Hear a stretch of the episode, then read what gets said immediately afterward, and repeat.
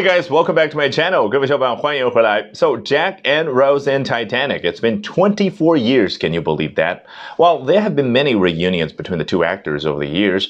Their most recent one seemed to be the most sentimental. But for what reason, you might be wondering? Well, that's exactly what we're going to find out today. 我们今天呢，通过 E Online 一篇文章的节选来深入聊一下小李子和凯特重聚，为何凯特泪流满面，很感伤的感觉。当然，这个话题的背后，我们更重要的任务学到相关的英文表达，好不好？So here we go. Kate Winslet would never let go of a friendship with Leonardo DiCaprio 啊，乍一看没有什么好学的，表达的意思，凯特永远都不会放弃他和小李子之间的友谊。但是你别忘了，表达放弃最频繁出现的，我们很熟悉的 give up。那这可以说 Kate Winslet would never give up on her friendship with Leonardo DiCaprio，也可以选择用 dismiss。但为何偏偏就选这个 let go of 呢？你去看啊，其他各大媒体对于同一件事儿、同一个话题的报道，几乎。都无一例外用的是 let go of 作为第一句话，为什么？因为这是他们两个人在泰坦尼克号里面从相识到生离死别一直会出现的一个台词梗啊。比如说在开头认识的时候，Jack 要救下准备轻生的那位大小姐，他怎么说？嗯，If you let go, I'm gonna have to jump in there after you。如果你 let go，啊，说全了就是 let the rail go，你松开眼前的抓着这个栏杆的话，那么也就是你要跳下去的话，我就不得不跟着你跳下去。然后生离死别。啊，那个时候 Rose 趴在木板上面，那大家头脑里面画面出现，对不对？来，Rose 怎么样啊？跟即将要永别的 Jack 说：“Jack，I promise you，I will never let go。”你看。那个 never let go，此时此刻变成比喻意，不是他要松开什么东西，而是他接下来会坚强的活下去，不会放弃对于生命的追求、生命的渴望。好，那么这个 let go of 为什么可以表达这个所谓的放弃？其实太简单了，你已经知道了，原本就是 let something go 啊，比如说啊，那个监狱长啊，然后啊，这个跟属下说啊，这个武松我看他好像蛮有才华，对不对？Let him go，let him go 啊，就让他走吧。就放他走，所以 let go of something 就变成了放弃了某样东西的感觉。好，我们接着往下。Though more than 24 years have passed since Titanic made its box office debut, the 46-year-old Oscar winner has continued to keep in touch with her co-star. 嗯。 就和我刚刚开头讲的差不多啊。尽管自泰坦尼克号首映以来已经二十四年的时间过去了，这位四十六岁的奥斯卡奖得主仍然继续和他当年一同出演这部电影的啊那位影星保持着联系。你看，我刚刚费了九牛二虎之力把这个 co-star 叫什么，仍然和他一起当年出演的什么去翻译？为什么呢？因为中文当中你一很难一下子有一个 co-star 所对应的很简洁的一个名词概念。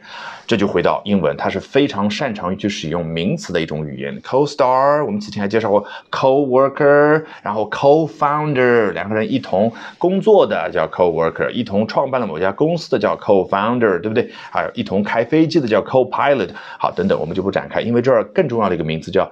Debut sounds very French, right? Uh, it is a loan word from French 啊，是从法语当中的啊借来的一个词。我记得以前讲过啊，It's sort of a fancy version of first appearance。它就是英文大白话 first appearance 啊，更加华丽的、更加装的一个版本而已。所以这同样可以说 made its box office first appearance。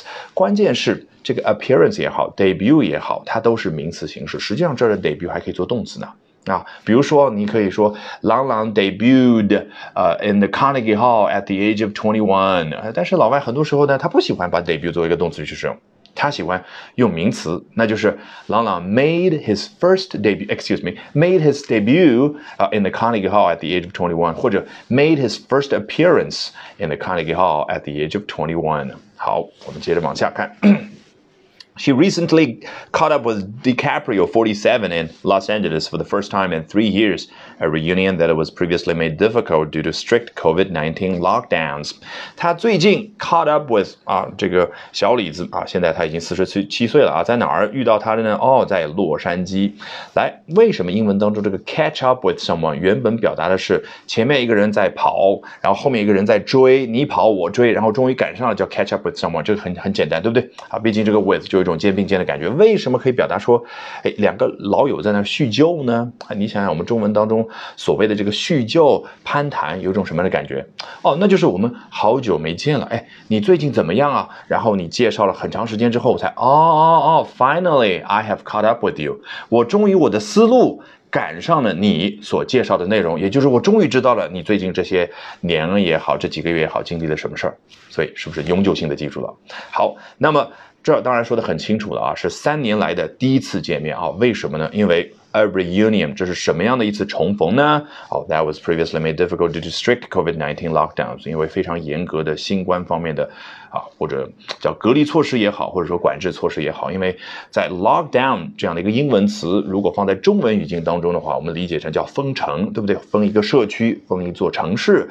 那在老外啊，那你知道都比较啊，这个闲散式的管理啊，只是有一些宵禁的措施啦，或者说大家要戴口罩啦，我这个地方稍微限制一下活动，他们。也叫 lockdown。好，总之两个人的三年以来，哇，这个第一次见面。然后我们接着看下面这一句，And just like the tragic ending to the James Cameron film, the get together was a tearjerker。首先，你看刚刚提到的 Titanic，这他怎么说呢？The James Cameron film。我换一种说法，英文表达就这样。如果我一直盯着同一种说法，别人听了会觉得很乏味。所以呢，泰坦尼克号它是谁拍的呢？哦，它可是詹姆斯卡梅隆所执导的一部电影哦。所以他就说到，正如这一部詹姆斯卡梅隆所执导的电影，那个非常悲惨的结尾一般，《The Get Together》这一次，你看。刚刚说 reunion，我再换一种说法叫 get together，当然有差别，对不对？reunion 呢强强调的是两个人此前已经认识，他们重逢；而 get together 两个人即使不认识，三五好友一块儿啊，或者三五个陌生人一起开个 party，这个都叫 get together。OK，那么这一次重逢是什么呢？A tear jerker，你看英文喜欢用名词到什么程度？我们中文会说哦，让凯特当场就飙眼泪，让凯特泪流满面，这都是。动词去表达，英文呢就觉得，哎，整个这个现场吧，它就变成了一个名词概念，哎，呃，tear jerker，什么叫 tear jerker？凡是能够让一个人的眼泪能够 jerk 出来的，发出 jerk 这个动作的，就叫 tear jerker。好，你会听的还是有点稀里糊涂。那我们要把 jerk 这个动词讲清楚，非常简单啊。假设啊，这是我的膝盖，好不好？假设哈，我只能这样做，我不能把自己的腿给 这样翘到这么高的一个高度。那么我们都听说过，生理学上有一个叫做膝跳反应的东西，对不对？那膝跳反应呢，就是假设这是膝盖，然后在膝盖下方呢，你就用手使劲的去敲一下，你会发现有一个不由自主的生理现象发生，那就是你这个膝盖以下的小腿部分会突然之间这样。突然之间，这样大家可以课后的时候啊去试一下。那老外呢就把这个膝跳反应叫做 knee jerk reaction。你看 knee 就膝盖，jerk 就刚刚那个动作，就突然之间不由自主一下子猛烈的运动，这个就叫 jerk。所以你看，让一个人的眼泪突然之间就要飙出来的那件事儿，它就叫 tear jerker。Alrighty, that brings us to the end of today's edition of Albert Talks English。